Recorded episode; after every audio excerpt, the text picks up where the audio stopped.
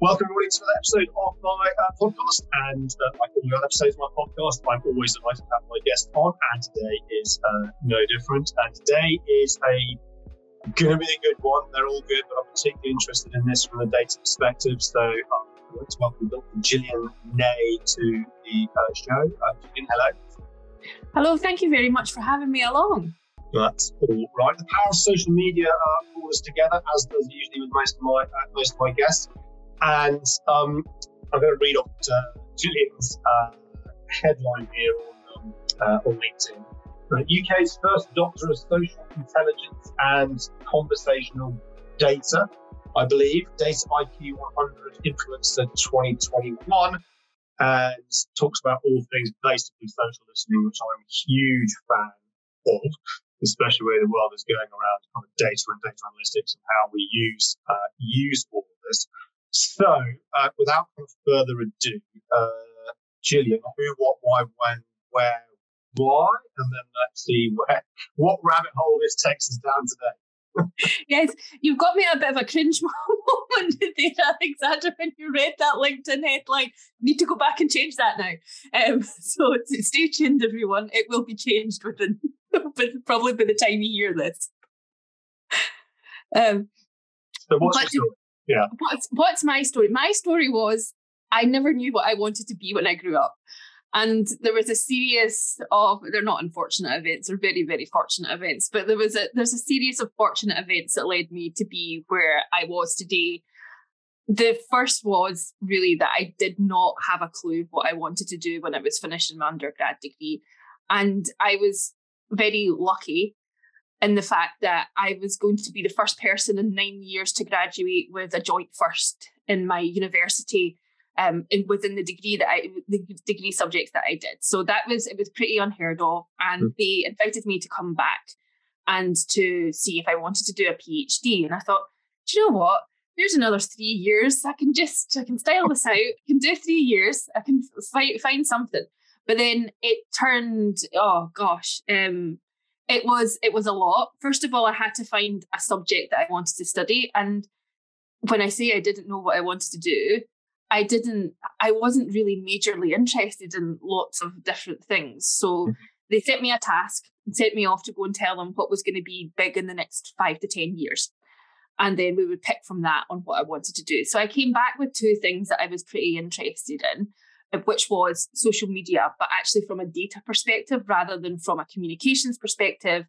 And the other one, my degree was in hospitality management, tourism and marketing. The other one was going to be the boom of location-based tourism from films and television and things like that. So both have pretty much come true. So I'm winning at that. And really after finding social data, there's never been anything else since. It's just been, it's my passion. It's my love. Some people don't like it, but when you start to treat it in the right way and stop applying old thinking into this new area, then you can come on leaps and bounds, which I'm really excited to speak about today. Well, I already like the stop applying old thinking to new data, or whatever you just said. It's been a long weekend. So, social listening. There's always been kind of social listening. There's been a lot of conversation out there at the moment around all of this. But for me, I guess social listening was or has been something which is kind of in the realms of the PR team initially, where they have social listening tools to kind of make sure that their brand, the name, is not being having mudslung in it. It's not being caught up in things that it shouldn't necessarily be part of. But we've come obviously a hell of a long way since all of that. And to your point around, data is boring, right? That's why nobody really wants to get into it, because there's lots and lots of spreadsheets and you need to look at lots and lots of different things. But when you get into it, you can get some really, really interesting insights. So for you today, here we are, September 2022. What is social listening in terms of how you would describe it? Or what has it become? Maybe it's not social listening at all we should be thinking about. I know that we're going to be doing this on audio, but can I pull something up? And this is the first time I'm actually showing this to anybody outside of the organisation. So It'll help me talk around it. You won't be able to see it, but I'll send you, Alexander, I'll send you over a copy so you can publish alongside and notes and things like that. If you give me, because this is a topic that comes up a lot. What is this? And you're right, and probably that the social listening tools and departments may be languishing in PR and comms and lots of many organisations. And we find that a lot because one, for the first reason, there's that organisations start to take this seriously after they've gone through a major incident or crisis. So therefore, it then sits within that communications team, or it's been part of social media or part of something else. So it's sitting within some of those teams and it's very narrowly focused, but there's more to the data. And it's just when someone tells you that there's more and shows you how to do that, then you realise actually this $100,000 a year I'm spending on this technology isn't just telling me if my brand awareness is poor or good, or what the competitive landscape looks like in terms of how they're playing in social media. It can actually tell me real things. But we've got a bit of a problem in the fact that because many departments can then access that data, they're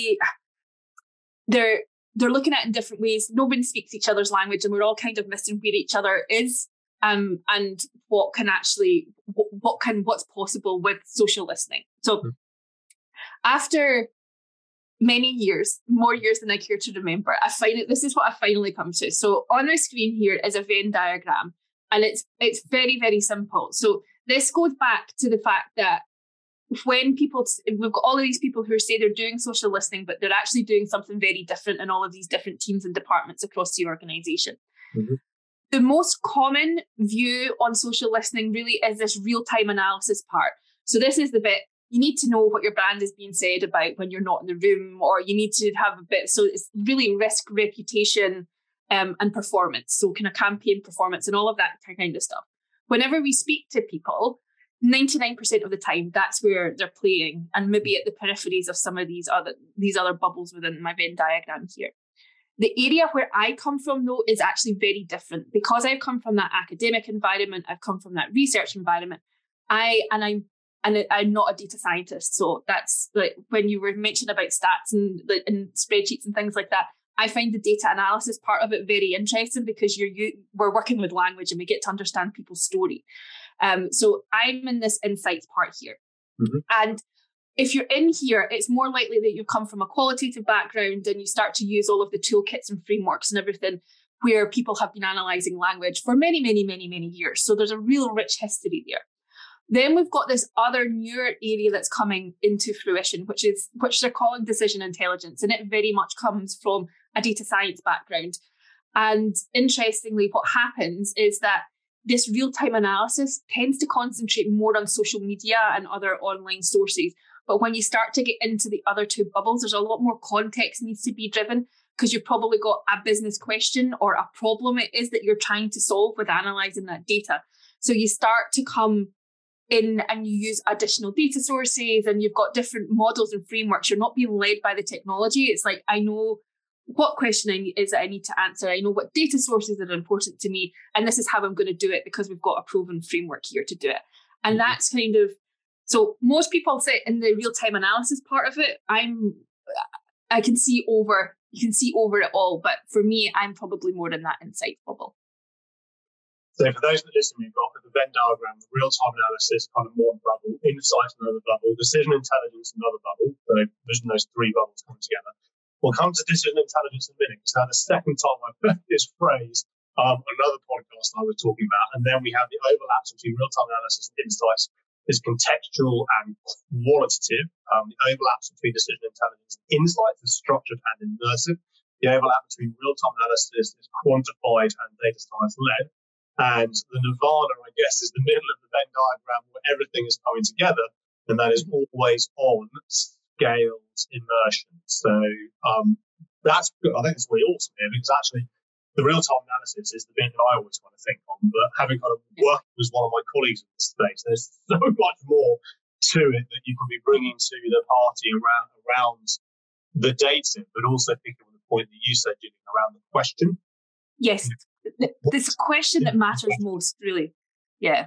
And I don't know, it's It's difficult in a way because because this really started off as a technological challenge. Mm-hmm. Suddenly we were able to analyze all of this and everybody's like, oh, this is going to be great. And I think, well, I'm a little bit cynical and it maybe didn't quite happen this way, but it became, okay, so what is it that we're going to be doing with this? How do we sell it to these people? It's almost like we created a problem and then offered a solution to a problem that nobody knew they had. And you kind of feel that in the development of the social listening industry, but there's pockets of activity that's happening and a development at pace now where we're starting to overcome that kind of initial challenge. You need to have this because you need to know what people are saying about you, but nobody really knew how to get the insight out of it. Yeah. So if and I'm going to bring broad brushstroke home in terms of my statements, and this is through a B2B lens, not through a B2C B2C lens, is that business to business marketing teams, social media teams, wherever this fits, I feel are still quite behind the curve in actually looking at this in the round in the way that you described it with that Venn diagram, over and above it just being making sure no one's kind of saying naughty things about this. So why should anybody be thinking about this? And follow-up question, should this actually be kind of a board level agenda question around what an organisation could be doing with the art of the possible in all of this? So to answer the last question first, okay. I would say that, yeah, it should start to come in at a board level decision. And I'm not talking about social listening. I'm talking more about data governance and things like that. But these are conversations that are being had just now. And I often think that social data or internet data in general is a bit of a black sheep of the family. We don't want that. It's too unstructured. It's people just talking about their dinners or whatever it is, or complaining on Twitter. This is another thing that we get told a lot. Twitter's just full of complaints. And actually, when you start to look at it properly, it's not. And in some circumstances, those complaints can tell you what you need to do next, or you can stop the complaints from happening, which is fantastic news. So it depends upon the lens you want to put on it. So I would say, yeah, it needs to start being taken a bit more seriously. But until we as an industry can come together and actually show the impact that a lot of this can have, I don't know if it's going to be taken that seriously. And that's something that we're trying to work on. But it's a bit like pushing a boulder up a hill, because a lot of people can't actually talk about the projects that they work on, or there's attribution for social data and all of these other things, and nobody quite knows how to put what value and what. But there's certain things in smaller projects that you can start to work on that actually begin to build trust within the organisation that can then help you get to those larger conversations. And we've got loads of people that we work with at the Social Intelligence Lab on that journey. And it's a lot of the biggest ones, the biggest challenge for them is getting outside of that comms department, because social data is expensive and everybody thinks it's free, and it's totally not. It is expensive. Most of our enterprise organizations are paying over $100,000 a year. Within there, they're paying for multiple tools, on average about 3. And they've maxed probably out their data allowance for being within that one department. So in order for them to grow in these other departments, they need investment from them to be able to buy more data to answer their questions properly. So loads of challenges. In terms of it being a B2B versus B2C, you're right. Most of the work, and you publish case studies and things like that, they're all 90% of them are B2C. Yeah. And I think there's one reason for that though, and that's been because it was sold as you need to know what people are speaking about you when you're not in the room. And people talk about brands online, and they share branded logos and things like that. But actually, the organisation, while that is good in a way for you not to understand that, that's not where the magic happens with all of this data. The magic happens when you start to go into categories and industries and look at society in general and how people talk and converse about various different subjects. And I think that this is where, if our B2B people can start to have a more serious look at that and what's actually being spoken about, then you can actually leapfrog where the B2C crowd are just now, just by looking at the data in the right way. And again, I guess that it was interesting you talk about the perception of social media just more broadly, kind of in a B2B or in the boardroom. It's There's people complaining on Twitter. There's people talking about Andrew Tate getting cancelled. There's people talking about what their dog had for breakfast and so on and so forth. And even there was a piece, I think, in the New York Times, something my newsfeed was yesterday with an author who's talked about has LinkedIn become a place of oversharing, and what overcome sharing too much and has it become is it become the business Facebook? But it's if you start to scratch beneath the surface to actually go and find the conversation that you want to kind of go and find versus just accept what you see in front of you. Even platforms like LinkedIn can bear incredible fruit. But I want to pick up on the point you made around getting the trust from within the business that this actually works. Mm-hmm. And you mentioned attribution, yeah, which in itself is, it's a debate in its own right. So whether it's B2C or B2B, I think my view of the argument still remains the same. What have you seen? How has this been successfully done, even on a small level, for listeners that are thinking, okay, well, I actually want to start taking this conversation to the right people beyond the comms department, but how do you get them on that journey of trust and understanding? If we take this seriously, and yes, it costs money, right? But actually, that investment could equal XYZ in the future. Yeah. So at the Social Intelligence Lab, we work with, we're a community for people who work with social data. So we get to speak, and it's a really privileged place to be, actually, because we get to speak to all different types of people from all different sizes of organisation and every single industry and every geography on the planet. So we've got a lot of understanding in terms of what's worked and what's not worked for other people. Mm-hmm. And there's always continually this education piece.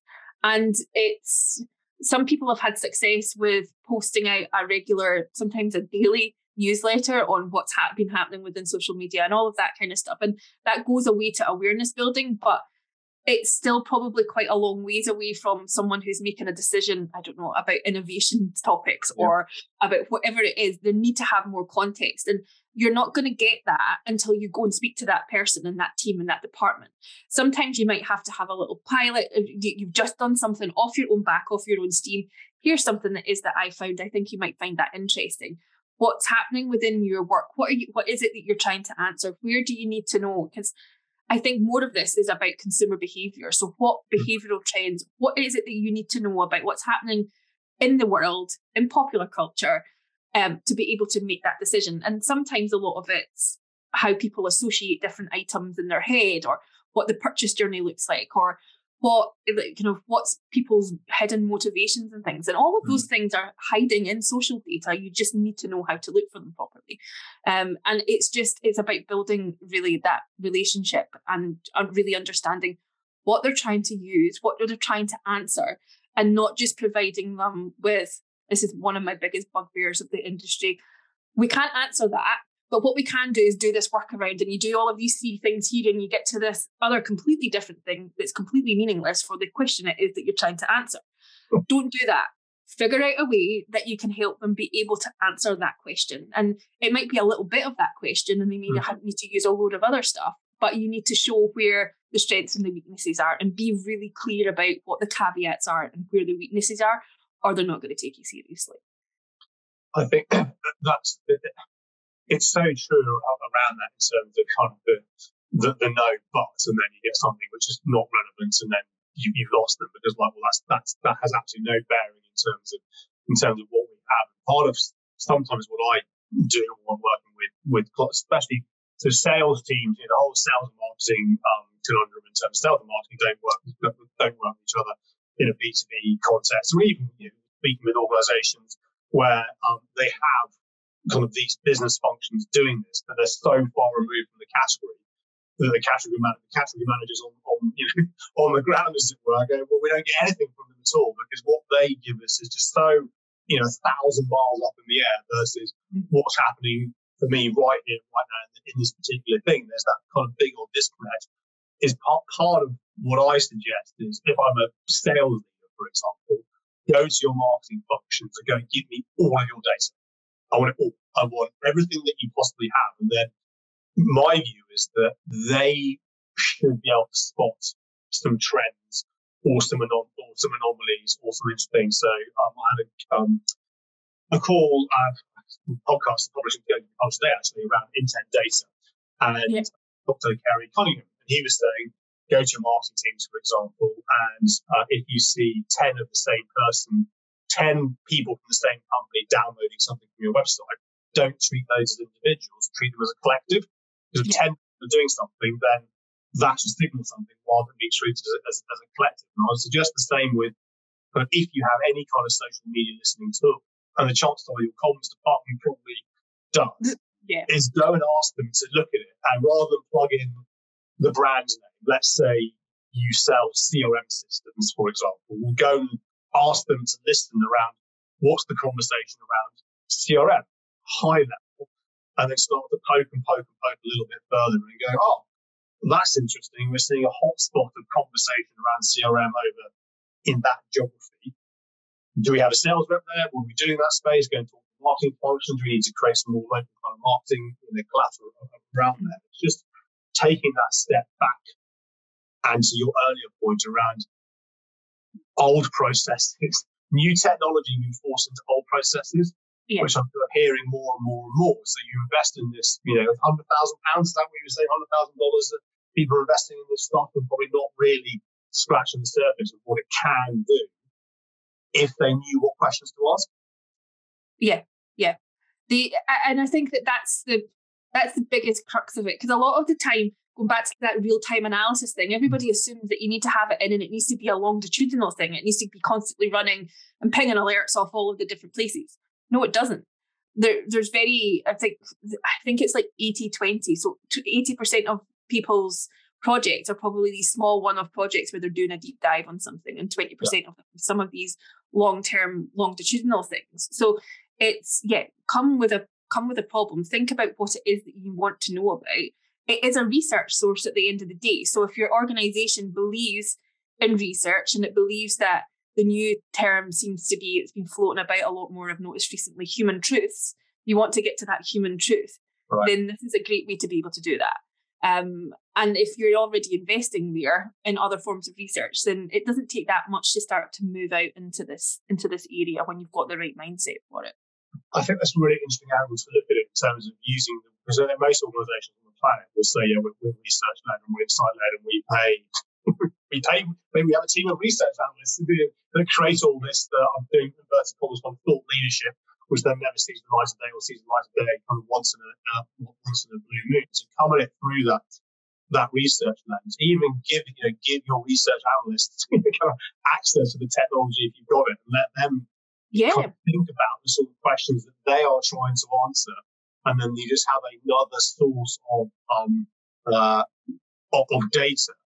And to your point, this can't just actually be looked through the lens of social media data. You're going to have to go and invest and find third-party data providers that maybe you think initially have no relevance to what you do. You can start to layer all those different kind of data points on top of each other, and then this comes to this piece around decision intelligence in your Venn diagram.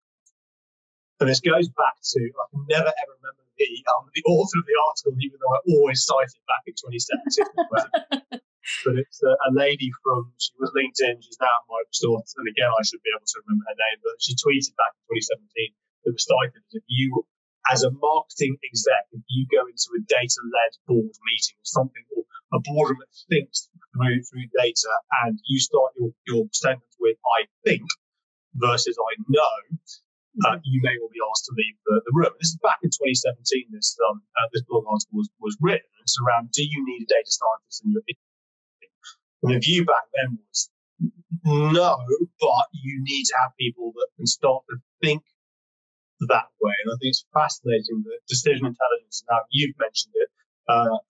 Another guest of mine, Greg Smith, mentioned it, because you have the real time piece, you have the insights bit, but do you feel that you do need somebody that is able to bring that decision intelligence skill set and lens to it to be able? Depends on what you want to do, really.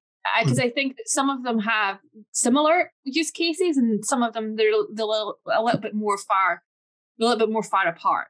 And it depends, and I don't know. It's a really difficult one to answer because it depends upon the organisation as well, and where it is that they're investing their time and their money. So it might not be that they have the skills within the real-time analysis or the insight, but we've got a lot of data scientists there, which then kind of changes where it is that you need to play with it, or where you're playing within that Venn diagram. I would have to say as well, though, probably most of the data scientists don't really rate social data, and you need to come over that hurdle.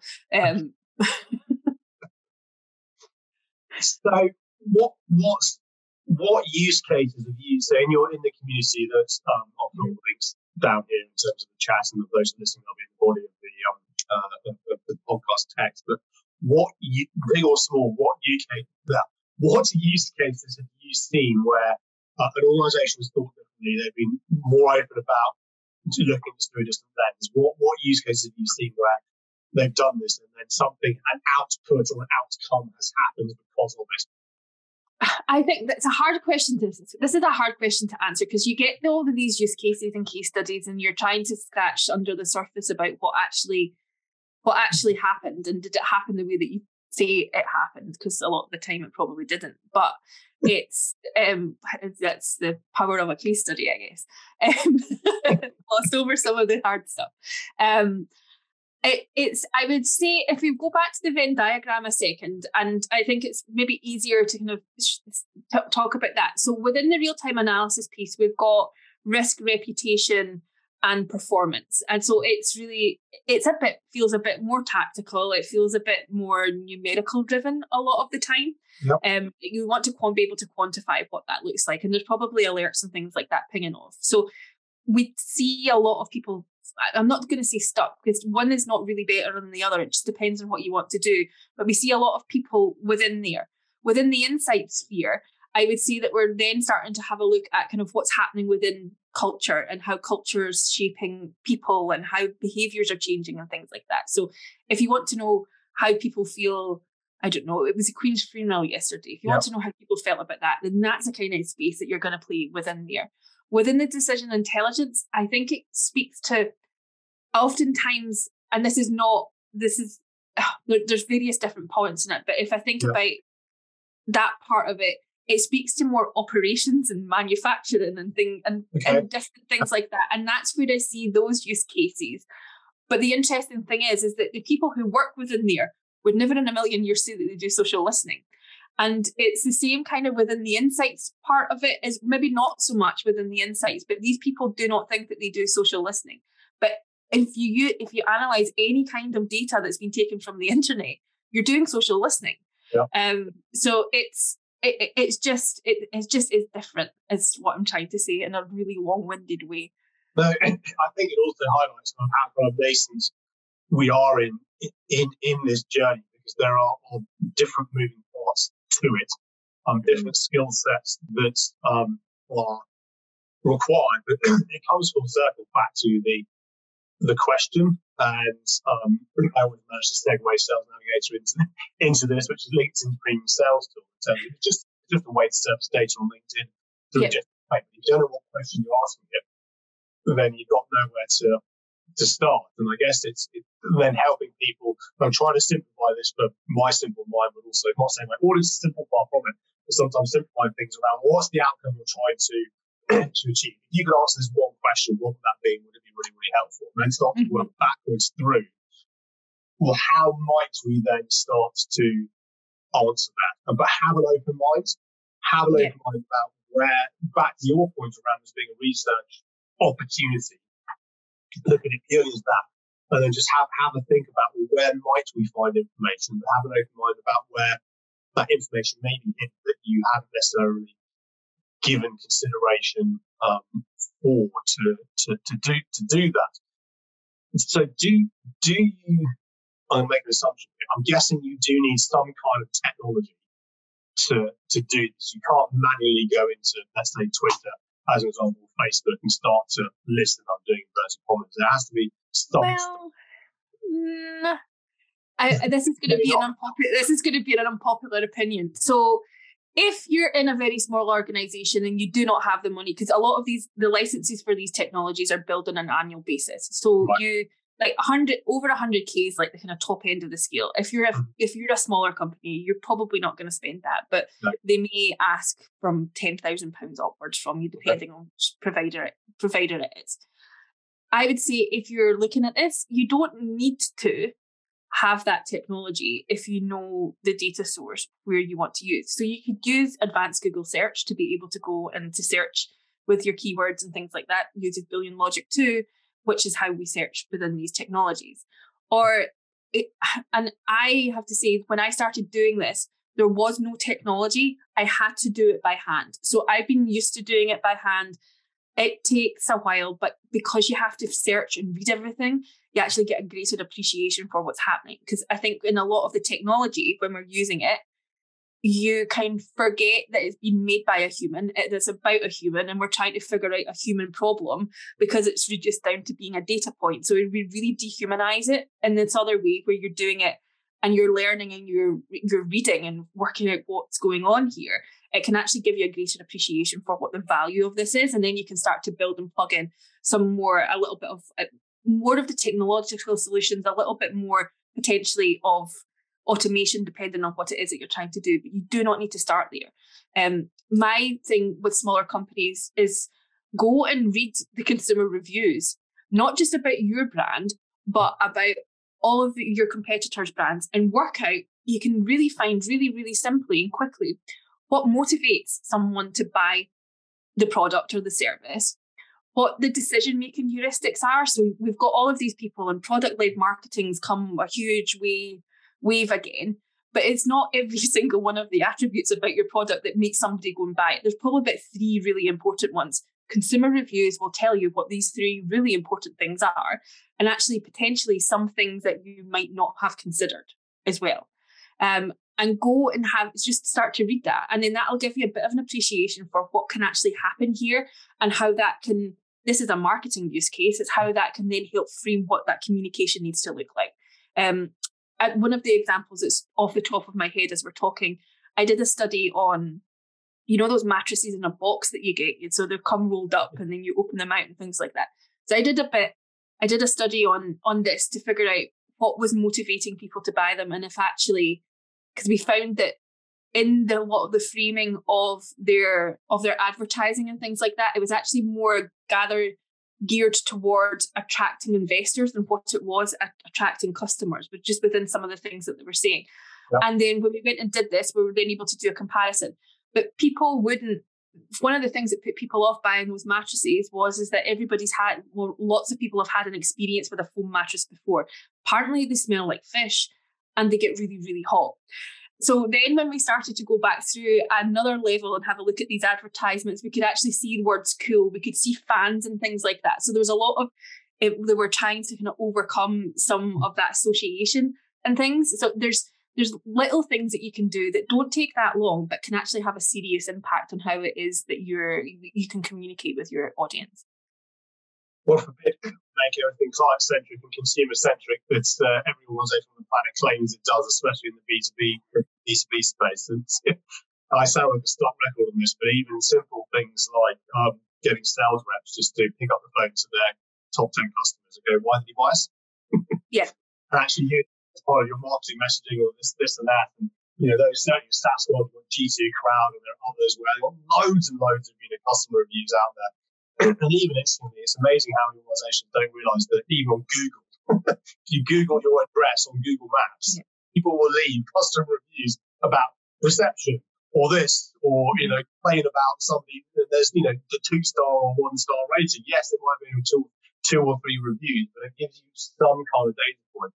And there you go. I hadn't even considered that you might use something like advanced Google search to start to give you snippets of data and insight, which then you, to your point, you mentioned earlier, little kind of proof points or even little pilots to go and then go, I did this, and this, and this is what I found.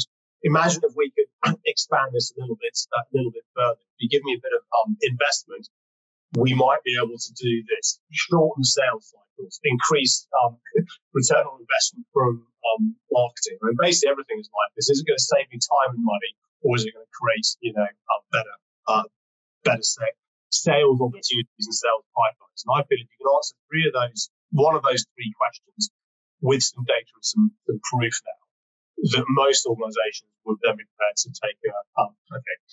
Most, if you find forward-thinking individuals, so how to growth mindset, fixed mindset, find a growth mindset, is that a word? Individual. It is now. It is now, exactly, to go and kind of work through this and work with this. Where I'm going to go with this question, and forgive me because I've given you no time to think about it. Maybe you have thought about it, but Web3 and the metaverse.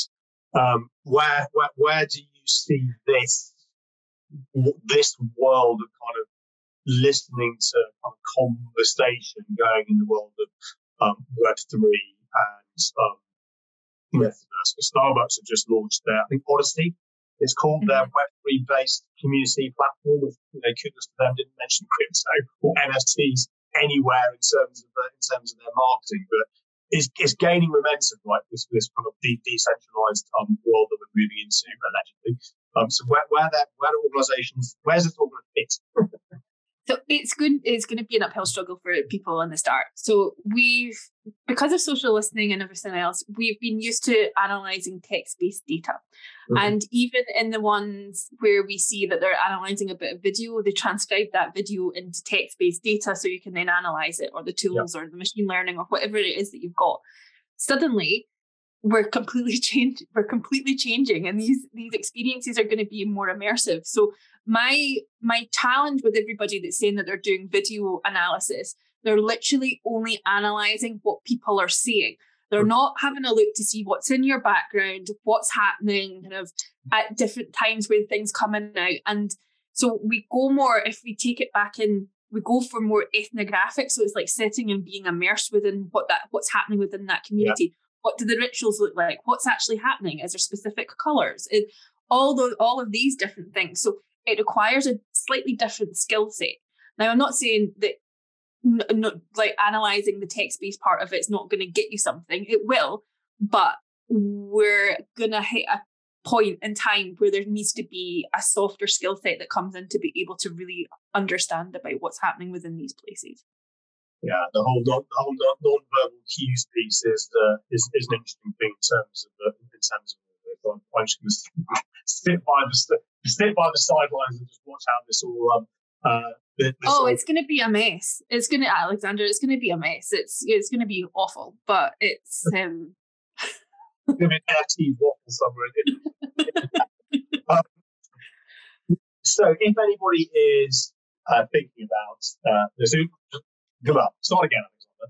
With regards to my audience, and if they're listening to this, they think they may not even be in the comments department, they may not be even anything to do with social listening, but they're going, hang on a second, maybe we've got some of this technology. Maybe you do have a technology. What would be your kind of top tips or top three things or four, one or whatever it is to go back into your business and start going, I want to think differently about this. I just heard this brilliant podcast by Dr. Jillian Ney. Where do we start? Where do you start? So start with you and what it is that you're doing in your work currently. What's the things that you need to confirm? If you're in sales, what's the things that's happening in your category? Do not think about your brand. Think about everything beyond the brand. Right. So what's happening in the world out there? It's the thing. When you're working with brands, the brand's the centre of the universe for the brand, but that's not where the magic happens. It happens when you start to look beyond the brand. Mm-hmm. So what is it that you're trying to achieve? Where do you think that you need some more information about what's happening in the world? And then start from there and go and speak to the social listening team. Figure out if there is a team, if you have a technology yourself. Mm-hmm. The technology, if you look at it for the first time, you're going to see lots of various different dashboards and various different charts, and it's going to seem really intimidating, and you're going to be like, Jillian, you lied to me. There is no insight in here for what I need to do. But you actually need to start to analyse and segment the data for the question that you have to answer. So yeah, it's when you look at it, you're going to go, no thank you, but you persevere with it and think about how it is that you're looking for a little bit, and that will help you. So go and figure out if you have it. figure out what you're going to need to have a look to see if they've got any capacity in terms of data volume, because a lot of it's done on volume or number of searches and things like that. If they're able to do that, and work with them to be able to set this up for you to be able to answer that those questions it is that you have. So you could start broad and try to understand about what you were saying, what's happening within the world of CRM, and you'll get some topics that people are speaking about. You'll be able to figure out really easily what articles are being shared and things like that. But you need to go a bit deeper. Mm-hmm. If you're a salesperson, you want to know what motivates someone to purchase that product. You want to know what challenges it is that they're facing. So then you can work out how it is that you're going to help be able to solve those challenges. And that information and insight is there. It's just a little bit more difficult to get, and you can't really get that through a bar graph or a line chart or whatever it is. You need to start looking at the data at that, properly reading it at that point. And of course, depending on that, they can come and talk to you, I guess.